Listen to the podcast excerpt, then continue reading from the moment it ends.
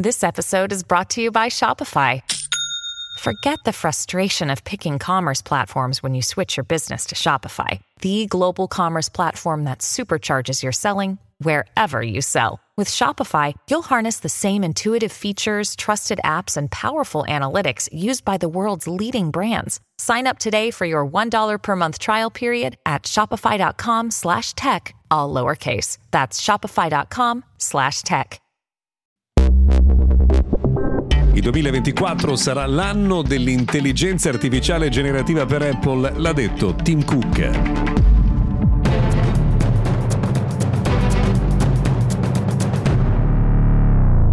Buona giornata e buon sabato tre febbraio del duemilaventiquattro. Io sono Luca Viscardi, questo è mister Gadget, del notiziario quotidiano dedicato al mondo della tecnologia e dell'innovazione.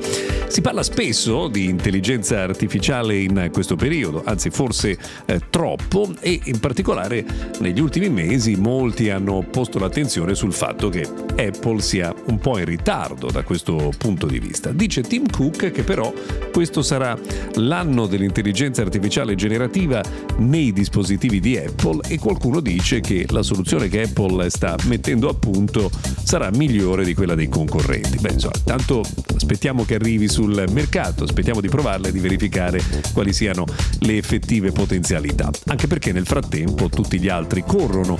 Ad esempio eh, Google ha aggiornato il suo Bard, sostituendo il motore di intelligenza artificiale generativa con Gemini Pro, che è estremamente più potente.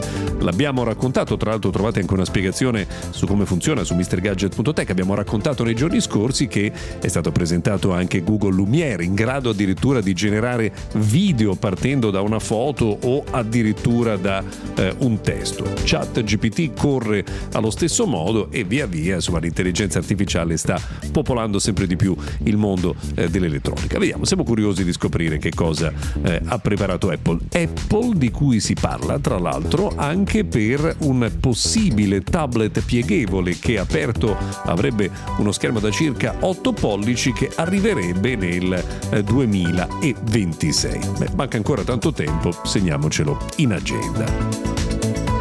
Abbiamo parlato molto spesso della scelta di Netflix di combattere la condivisione delle password. Molti pensavano che fosse un'azione rischiosa e che avrebbe portato ad una perdita di utenti. In realtà eh, gli utenti di Netflix sono cresciuti in modo significativo. Forse anche per eh, questa ragione Disney Plus ha deciso di cominciare a bloccare la condivisione delle password a partire dagli eh, Stati Uniti, e eh, questa attività è già cominciata. E come al solito, insomma, quello degli Stati Uniti è un avviso ai naviganti e anche quelli che abitano in posti diversi. Abbiamo accennato all'intelligenza artificiale, allora dobbiamo dire che ieri c'è stato un momento davvero fondamentale con una firma dei rappresentanti dei paesi dell'Unione Europea per il cosiddetto A I Act, ovvero una serie di lego, regole per gestire lo sviluppo dell'intelligenza artificiale, che sarebbero le prime in assoluto al mondo. Sempre rimanendo nel mondo dell'intelligenza artificiale, vi segnaliamo che la funzione Circle to Search, cioè cerchia e cerca, che è stata lanciata con i Galaxy S ventiquattro ed è arrivata anche adesso sui eh, telefoni Google Pixel, sarà un'esclusiva di questi due smartphone fino a settembre. Gli altri produttori Android dovranno aspettare la fine dell'estate per poter proporre questa funzionalità ai loro clienti.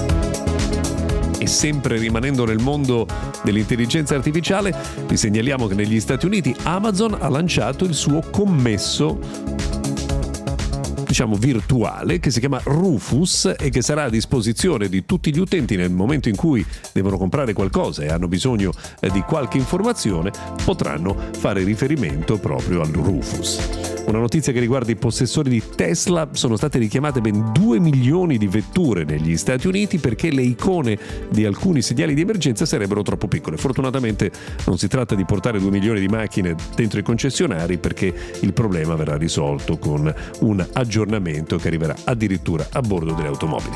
Una curiosità, sta crescendo molto Microsoft Edge, il browser di Microsoft, che ha superato nuovamente eh, Safari e per la prima volta si avvicina al tredici per cento di quota del mercato, che è veramente una cifra notevole rispetto al passato. Per oggi abbiamo terminato, grazie per averci seguito fino a qui, se volete ci sentiamo domani.